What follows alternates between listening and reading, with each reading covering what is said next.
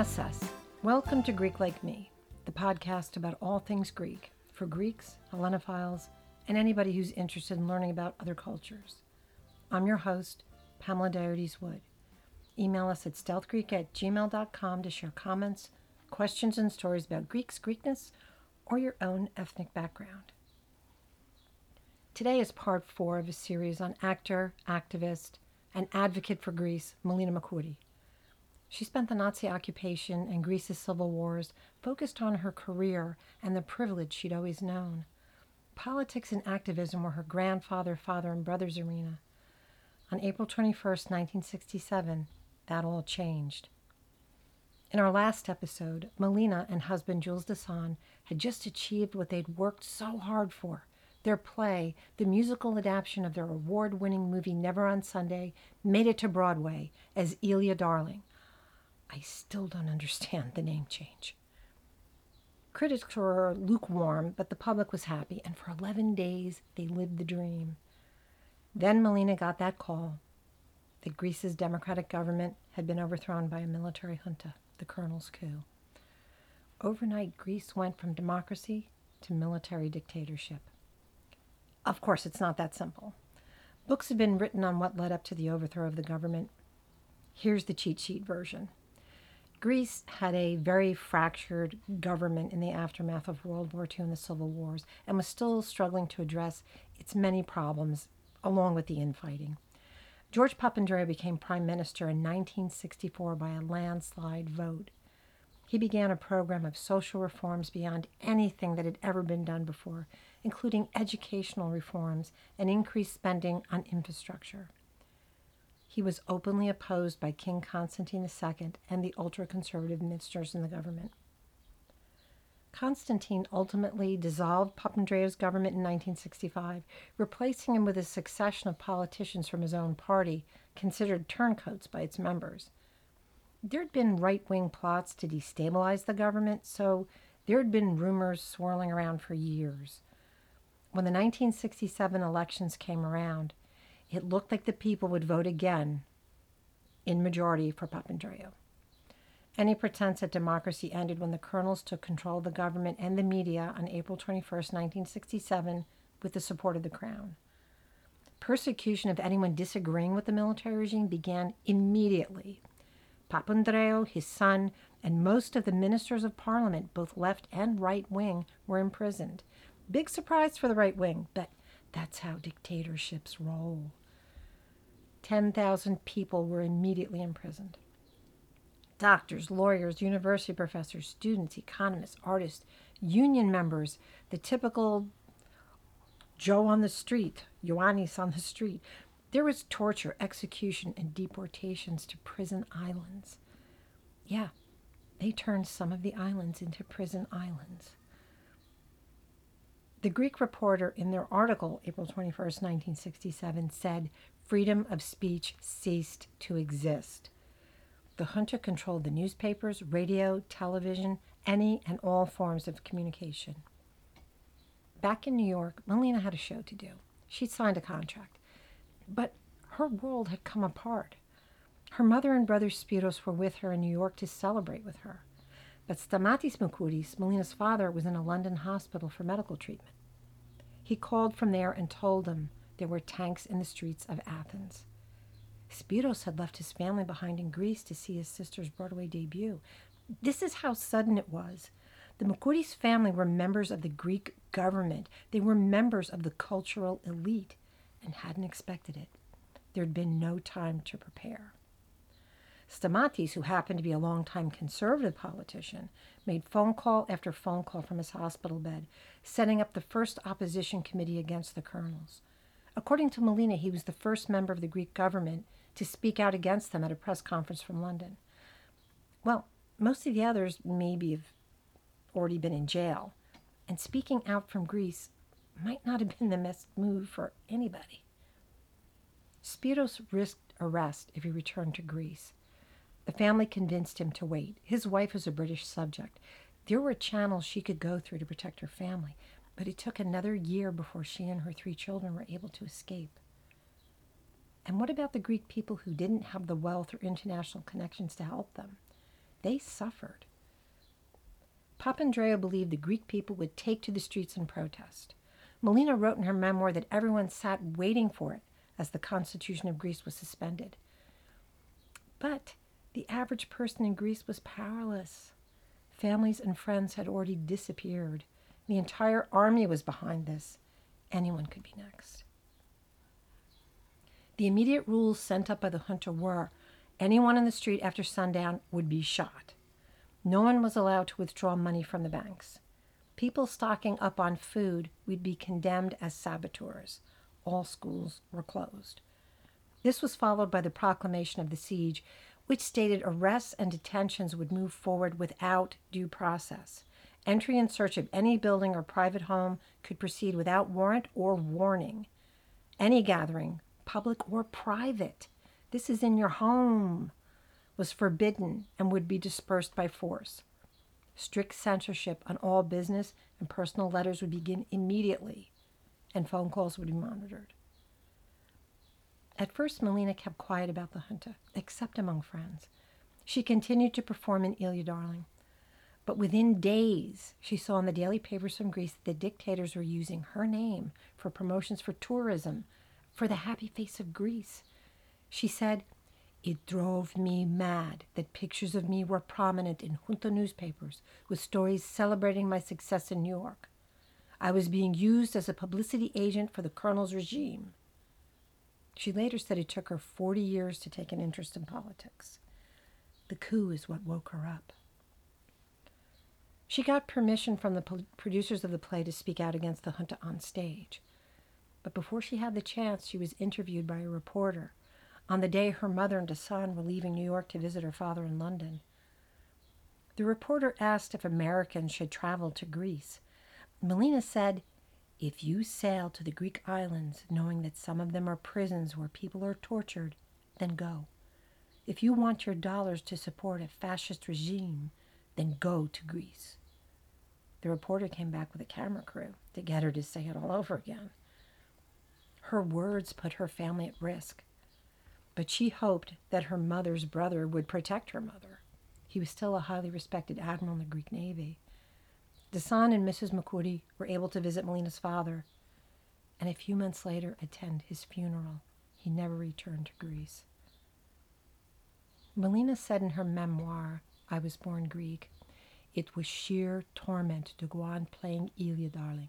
I had to sing and dance and symbolize the joy of Greek life when Greece was ruled by court martial and torture. She continued to speak out in interviews and from the stage. She was applauded in New York and Europe, but soon the phone calls started, threatening her. The colonels had started defending their dictatorship as a necessity to protect Greece from a threat from the north. That's what they called it, the threat from the north. The insinuation being communist armies were ready to march on Greece, like Bulgaria, which played on the opposite side in World Wars I and II. But the USSR ran the show in Eastern European communist countries. And although the USSR denounced the coup, they did a pretty healthy business with the colonels, so I call muskaka. According to Melina, a number of Greek Americans seemed persuaded there was a communist plot to take over Greece. Everyone in the West was fearful of communists during the Cold War. Some of the Greek Americans who'd welcomed her, Melina says, now called her traitor and communist. I don't honestly know how many American Greeks felt this way. My family was deeply anti communist, but not one of them supported the coup or believed for one minute that that's why the colonels created the coup. They were as outraged as Melina and my family, they were still fans. But without the easily manipulated coups would never be attempted. Think January 6th. Research librarian Eduardo and I looked into the threat, and everything we found pointing to the impending communist invasion was pure propaganda. The junta knew exactly how to trigger fear and pander for support. Leftists and conservatives alike condemned the junta. After visiting his father in law in London, Dassin was able to get into Greece briefly to check on friends and Spiros' family. The Greek papers the junta controlled papers announced he was there to make a film. More propaganda. Their friends were afraid to meet with him. He was told not to say anything in front of cab drivers or waiters, some of whom were presumably reporting to the junta. In 1967, Melina won the Outer Critics Circle Award for Best New Personality in the Theater. And she gave that speech from the stage against the junta. And according to RealGreekExperiences.com, she instantly became a symbol of Greece and a heroine resisting against the dictators. In August 1967, King Constantine II snuck into the U.S. to attend a UN meeting. Those are Melina's words. Word had gotten out about the meeting and Constantine's attendance, and Melina went to a large demonstration against him in front of the UN.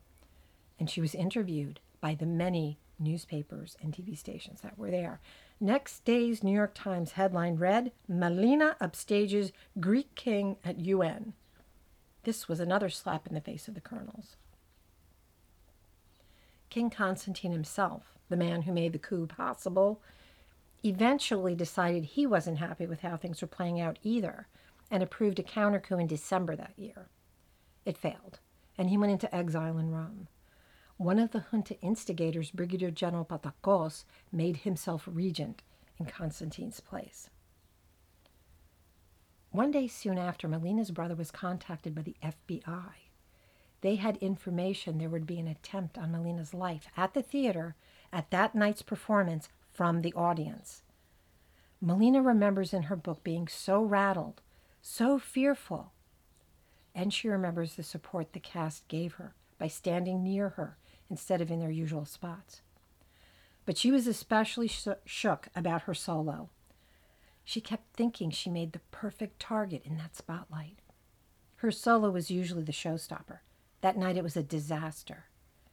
There was no assassination attempt but not a lot of relief. This son of a bitch had not only scared me to death, she said, he had also ruined my best number. New York police began escorting her back and forth from the theater until it became too expensive for the city. Then Dassin hired a bodyguard. She describes the bodyguard as smothered in revolvers and persistent. It was all I could do to get the door of the toilet closed. Patakos, the self appointed regent, announced Melina's Greek citizenship had been revoked and her property confiscated. Melina's famous response was, I was born a Greek. I will die a Greek. Patakos was born a fascist, and he'll die a fascist. She said soon after, Melina is a Greek buttons popped up all over New York City, which is awesome. We're still trying to find one online.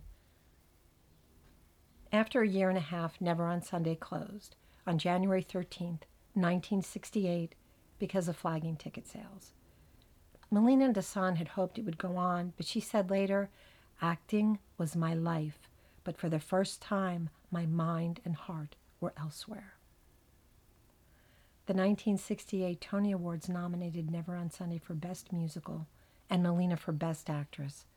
Dassin was nominated for Best Director Manos Hadjidakis and Joe Darion were nominated for Best Original Score, ironically.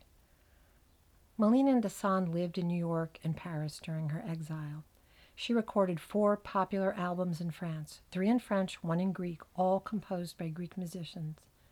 She made a few more movies, acted in plays, and as she traveled the world, she appeared at rallies, marches, hunger strikes, and concerts to support the resistance. According to the Melina Mercouri Foundation, she spearheaded a media blitz against the junta, meeting with world leaders and making public appearances in a relentless campaign for the international isolation and fall of the colonels. She kept it up for the duration of her seven years in exile. She said, During the war, World War II, I failed the test. Not now. I will fight the junta until I die. On February 17, 1968, a month after Never on Sunday had closed, Melina and Dassin were interviewed by Studs Terkel on his radio show on WFMT FM in Chicago. We have a link in the episode notes and on the website if you want to give a listen. Melina shares with Terkel her grief over the junta's decree to forbid the annual memorials on Crete for Nikos Kazantzakis, whose novel Christ Recrucified had been produced as a film by Dassin at the beginning of his relationship with Melina. Kazantzakis would have hated the junta, and they hated him. On Terkel's program, they also announced that a few days later, on March 24th, Melina would be a part of a presentation at the auditorium in Chicago to raise money for the families of political prisoners in Greece. During the interview, Terkel asked them why they're doing the unsafe thing in speaking up. Dassin answers, insisting fascism is the unsafe thing. Quote, the safe thing is to keep the American democratic ideal. Unquote which wasn't good enough for the American government back then because they recognized the junta as the legitimate government of Greece. Nice.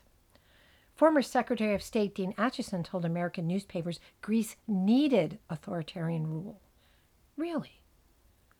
Melina's response in a speech at a luncheon for the Women's National Democratic Club in Washington didn't go over well when she said, It is his, Acheson's, honorable judgment that the people of Greece are ignorant and backward and not ready for democracy.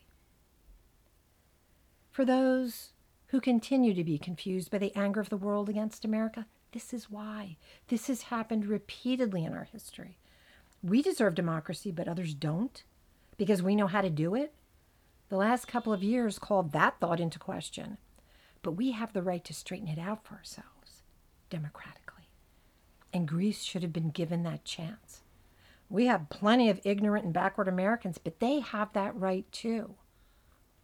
I'll get into the European and American belief that modern Greeks were no better than animals with no relation to the great ancients when we drop our episodes about the Parthenon marbles, and immigration to the U.S. in the early 20th century. And currently, according to some folks, it'll amaze you what you'll hear. Dassin hired speechwriters to help Melina with her many speaking engagements. She said she knew she was a novelty, good press as an actress calling out the colonels. But she felt she was speaking out where others couldn't for fear of their lives or their family's well being. She spoke at a reception at the House of Commons in England on April 20th, 1968, and laid a wreath at Greek Revolutionary War hero Lord Byron's statue on the anniversary of his death. According to the Daily Mirror, at the same time in Greece, a British member of parliament was to lay a wreath with Byron's words on it I dreamed that Greece may yet be free. And he was detained. The wreath was removed. New York Times backed it up. It happened. Many popular musicians and composers had been jailed and their music banned in Greece, even in private homes. Mikis Theodorakis the immensely popular composer who wrote the score for Phaedra and Zorba the Greek, was in hiding when the re- regime, quote, forbade the people of Greece to buy or listen to any of his music or be arrested. He recorded a protest song while in hiding about freedom for Greece and smuggled a tape out to Melina in New York. The day Melina received the tape, they heard on the radio that Theodorakis had been arrested. She sang it for years in the US and Europe. Melina was named a traitor by the Greek Tourist Board, and the Reformed Actors Union in Greece expelled her for anti Greek activities. She and Dassin were labeled communists by National Greek Radio. She says in her memoir that when a close friend was arrested, she was visited by an ambassador of the regime and told if she'd stop her interviews, we will let her go. When she spoke in Brussels, she reports right wingers smashed the windows in the auditorium. They were removed and she gave her speech in full. Dassin, meanwhile, was accused of smuggling bomb making manuals into Greece with plans for the regime to try him in absentia. This series of events was confirmed by a New York Times article from 1970. Did he? He belonged to the Democratic Defense, which did try to undermine the Greek military government with bomb making manuals, but it was never proven Dassin was part of that, according to the U.S. Air Force Air Command and Staff College. So, hmm, I wonder. Melina wrote her memoir, I Was Born Greek, in 1971, and the military regime was still going. her activism and their retaliation was still ongoing. Multiple articles I read referred to a speech Melina was giving in Genoa. A member of the committee who arranged her visit did a microphone check and noticed a wrapped package edging out from under a drapery that covered the rostrum. Thinking it was a gift from Melina, she handed it over to the doorman, who happened to be an ex World War II partisan. His suspicions led him to alert the police and the bomb squad. They were able to remove and detonate a bomb that had been under the rostrum where Melina would have been stationed as she spoke. She says they calculated that the explosion and resulting panic would have killed at least 200. It was set to go off five minutes after Melina was to begin speaking. She gave her speech from a secure room with speakers arranged outside for the crowd. Bruce Clark, in his epic history, Athens, City of Wisdom, acknowledges Melina's impact during the military regime. He says Melina during the junta years had transformed her image from glamorous film star to fiery political warrior. Greek News Agenda says Melina Mercouri embodied the Greek ideal of freedom and raised awareness abroad about the suffering of Greece. Clark wrote down one of my favorite anecdotes about Melina at this time. She said she hoped modern wars would end as they did in Lysistrata. Lysistrata was a Greek comedy by Aristophanes, where the women in the play make the powerful warmongering men stand down by organizing a sex strike. Very never on Sunday. You gotta love Melina. By now, President Nixon was finagling to send arms to the colonels by way of the U.S. military in exchange for a base. Nice. Meanwhile, the regime was rewriting history books. Gee, that sounds familiar.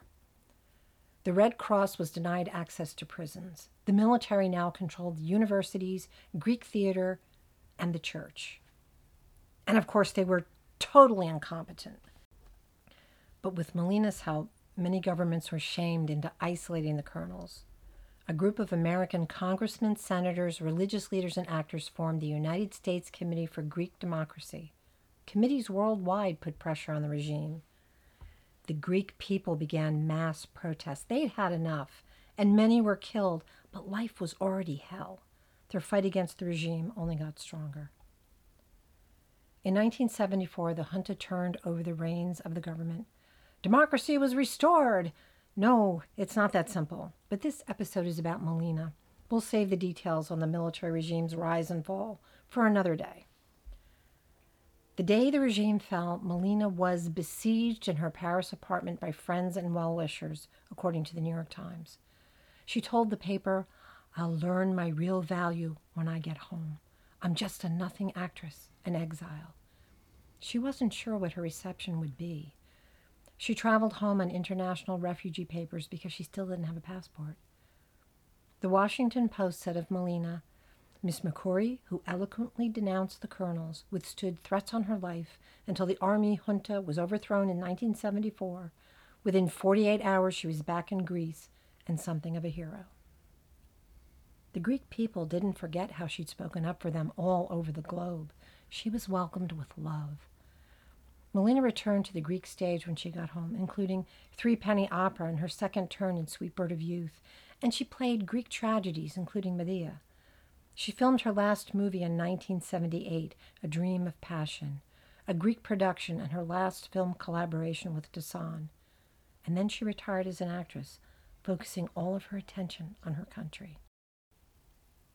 At the same time, on her return, she was a founding member of PASOK, the Pan Hellenic Socialist Party, which became the new majority in the Greek government. She was a member of the Central Committee, which she reported to on cultural affairs. She ran for parliament that year. The non political, decadent movie star lost by a slim majority, but took the seat by a landslide in 1977. She represented a working class district in Piraeus, which is Swede. She worked hard to improve the streets, the schools, and the sewage facilities. No glamour here. She worked on the problems that faced her district. And the Post said the self described girl from the right side of the tracks became a fiery feminist and socialist. From 1981 to 1989, she was named Minister of Culture and Science in three successive socialist governments, and again in 1993. She was the first woman to hold such a prestigious and powerful position in the Greek government. And it was through that position that she again became a force on the world stage of politics. One of the first things she did was open her office once a week for people to come in and talk to her. Especially impressive since she was appointed, not voted in. She didn't have to please constituents. She wanted to. The Washington Post says in this leadership position, she delivered on her party's pledge to abolish censorship. According to the Melina Mercouri Foundation, she also commissioned a study for integrating the historic sites of Plaka and creating a pedestrian area to travel through it Douglas John and I enjoyed the fruits of this labor in April. She created a system of free access to museums and archaeological sites for all Greek citizens, so they could both be educated and have access to their culture. My ma enjoyed this perk on her trip to Greece in the 80s until she was caught out. She was eligible for Greek citizenship, as am I, but hadn't taken the leap. Since EU membership, Greece was required to drop their Free for Citizens program. Uh-uh. Melina organized a series of exhibitions of Greek culture and modern Greek art on all five continents. She pushed legislation to protect and restore important historical buildings throughout Greece. She pushed for the creation of regional municipal theaters to bring ancient and modern Greek plays to the provinces. She succeeded in getting legislation to restore the Acropolis monuments. No more neglect. She started the modern campaign for the return of the Parthenon marbles that's huge. She fought for women's rights and equality worldwide. And in 1989, she backed the Thessaloniki Byzantine Museum project, the largest Greek museum built in the 20th century.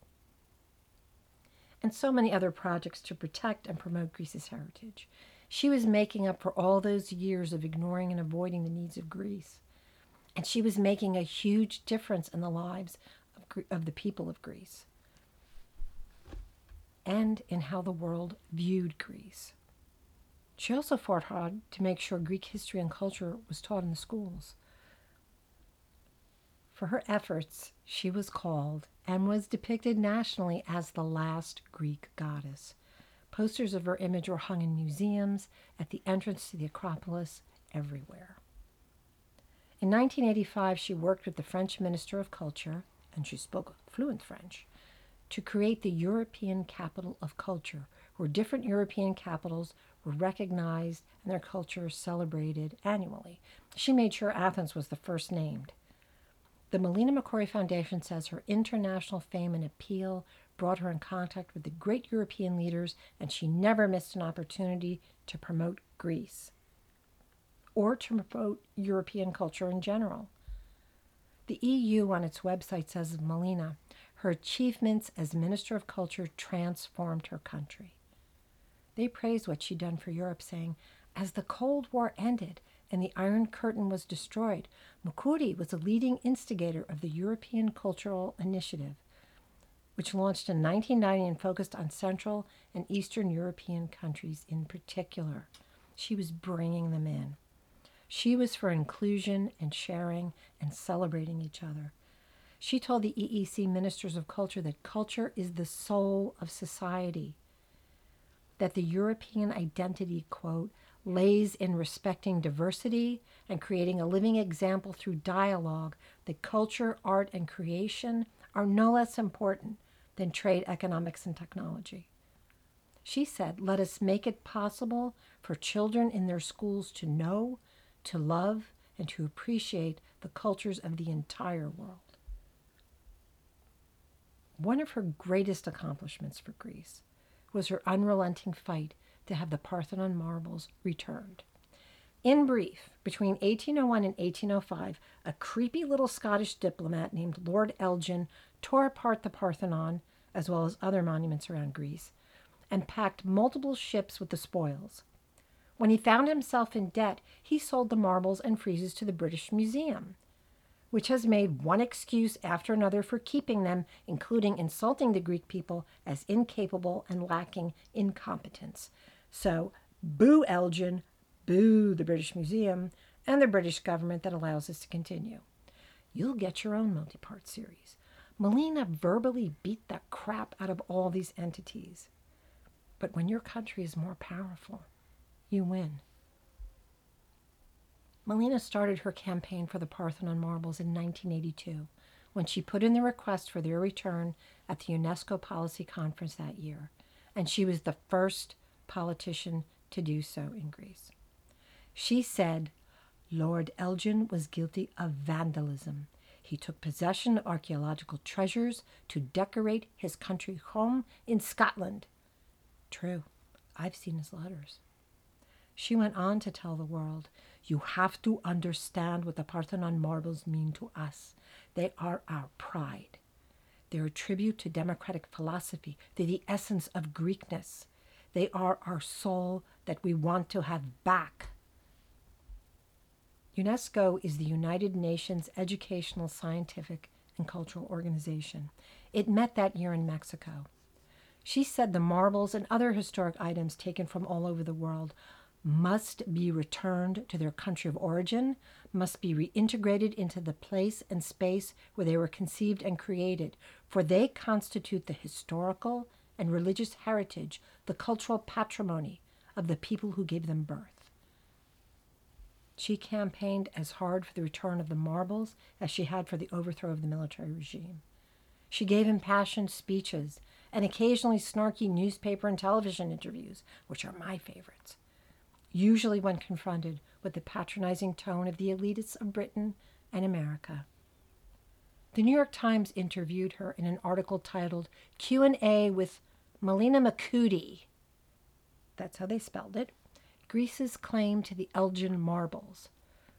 Melina's first comment, you mean the marbles of the Parthenon.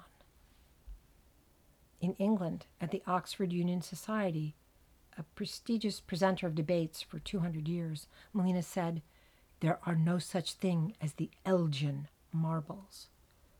She thanked the British Committee for the restitution of the Parthenon marbles for their support. There has always been a sizable contingent of Brits for returning the marbles to Greece, even in Elgin's time. Melina said in her speech, The words pillage, dilapidation, wanton devastation, lamentable overthrow, and ruin are not mine of the moment. They were spoken by Elgin's contemporaries. And they were. She goes on to pick apart every argument of the British government and the British Museum for keeping the marbles. She ends by saying, We are asking only for something specific to our identity. They are our pride, they are our sacrifice, they are the essence of Greece. We say to the British government, You have kept these sculptures for almost two centuries. This was 1986. It has now been more than two centuries. You have cared for them as well as you could, for which we thank you. They actually inadvertently destroyed some with ignorance and incompetence. She said, But now, in the name of fairness and morality, please give them back. She was well known for challenging and embarrassing the director of the British Museum over the marbles. Good on you, Melina. Have that. In London in 1993, Melina had a public meeting with Sir David Wilson, a former diplomat, a British administrator, later to be governor of Hong Kong and Lord High Commissioner of the Church of Scotland. So, hotshot. The meeting was filmed, and Melina went at him over the return of the marbles. Sir David said on film, You will ruin the British Museum. Melina's response, I don't want to ruin the British Museum. I want my marbles back. They are part of the monument. It's a unique monument. Sir David's argument was, There are many unique monuments. What the actual scata? Clark says, quote, on behalf of a country that felt misunderstood by the world, she had sallied forth and compelled powerful men to take her seriously. As a challenge to scholars and curators in distant lands who purported to be the gatekeepers of Hellenic culture. She proposed a different version of Greekness, and done so with passion, flirtatious charm, and an unmistakable, throaty laugh. Melina was relentless in her demands for the return of the priceless marbles of the Parthenon. She was widely quoted saying, I hope to see the marbles returned to Athens before I die. But if they return later, I will be reborn to see them. Forty years since she started her campaign, we are all still waiting and still demanding the return of the Parthenon marbles.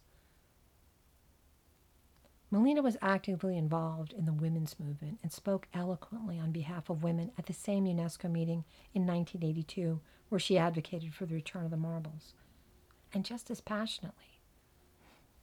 Quote, Women still represent an oppressed population, and I am profoundly convinced that one of the first duties of people concerned with cultural affairs is to fight for the humanitarian and democratic qualities of modern societies by giving women their due place in those societies. Beyond the initiatives we've already listed, as Minister of Culture, she also established annual literary prizes. She promoted Greek theater. The Melina Mercouri Foundation says she sought to link culture with education at all educational levels by creating a new system of post training of teachers so that in all subjects, cultural references would be included in what was called education through enjoyment. She held an international design competition for the New Acropolis Museum for the protection and restoration of the remaining important statues and other components of the Parthenon and surrounding monuments. She supported the Athens bid to host the 1996 Olympics, commemorating the modern Olympic centennial in the place the Games were born. Atlanta won the bid. Clark says that in 1989, the Greek government was in turmoil again, causing Melina to step down as a minister and run against an old party colleague for mayor of Athens. The other candidate won by a slim margin. Emelina took to the stage for a while, performed in plays. In 1993, she was reinstated as Minister of Culture but she held the position for only a year. Melina had always been a heavy smoker and was diagnosed with lung cancer. She began chemotherapy and was unable to work more than a few hours a day. In February 1994, she left for New York City for treatment, wearing the colors of Greece to give her courage, according to Clark. She died on March 6, 1994, at Memorial Sloan Kettering. Greek Air Force fighters escorted the Olympic Airways jet carrying her coffin to Athens airport. A cortege of 30 vehicles led the hearse on a journey along the Attic seashore to the city center past throngs of people. Her coffin lay in state next to the Cathedral of Athens in a Byzantine chapel called Little Metropolis, formerly known as the Chapel of She Who Is Quick to Hear, one of the many names of the Mother of God. After the funeral service, her coffin was placed in the cathedral square for a 10 gun salute from Mount Lykavittos. She was the first woman in Greece accorded three days of national mourning, with military and religious honors equal to a prime minister. The Athens City Council passed out flower petals to the public gathered at the square and along the route to toss over a coffin as it made its way to the first cemetery. Melina was buried in her famous red dress, which Real Greek Experiences identifies as the one she wore during her anti dictatorship days. At her funeral, Prime Minister Andreas Papandreou, whose father had been prime minister before the colonel's coup, said, We mourn a woman who, through art and her struggles, made her name indistinguishable from Greece itself. Movie theaters across Greece closed in tribute, Hundreds of Greeks left packages of her favorite cigarettes, Assos, at her office at the ministry. LastFM.com claims hundreds left packages of cigarettes at her grave. I mean, that's what killed her. Either way, Clark says Melina's funeral was undoubtedly the most passionate send off which modern Greece had ever given a woman. Streets across Greece were named for her. Her statue was erected across from Hadrian's Arch. There's a Melina Mercouri cafe near Plaka in honor of her, and my deepest regret is that we didn't get there while we were in Athens. It's described as an old timey bistro dedicated to her. There's lots of pictures of her on the wall. We added a link. Melina Mercouri Day is celebrated every March 6th on the anniversary of her death. On that day, all public museums and ancient monuments are open to the public for free, just the way Melina would have wanted it. Remembering her on the 25th anniversary of her death in 2019, Greek News Agenda said, the charismatic actress, activist, and politician still has a strong presence in Greece. Melina Mercouri is one of the most influential women of Greece in the 20th century. The Greek reporter, in its article on Melina by Tassos Kokkinidis, said, Mercouri loved Greece so much that she epitomized the Hellenic spirit, becoming its ambassador worldwide. Our sources page lists a lot of interesting articles about Melina and the Colonel's coup, but check out the Melina Mercouri Foundation for lists of her movies, plays, recordings, and a few of the speeches we mentioned today. Thanks for listening and indulging me in this four part series. Greek Like Me is a Stealth Greek production. This episode was researched, written, and narrated by me, your host, Pamela Diodes Wood. Our producer, photographer, and post production editor is Douglas John. Thank you, thank you, Eduardo Gil, for your help in finding uh, some of the information that backed up Melina's stories. Visit our website at stealthgreek.com for resources, photos, links, and more. Please rate, like, and subscribe. It helps us get noticed so we can keep making content about Greeks and Greek culture. We'll be taking a break from the podcast for the rest of August. We'll see you back here in September for episodes about icons, the tragedy of Smyrna, and Greek superstitions that are still a part of our everyday life. Find Greek Like Me on Facebook or on Instagram at Greek underscore like underscore me. See you next time in September. Yassas.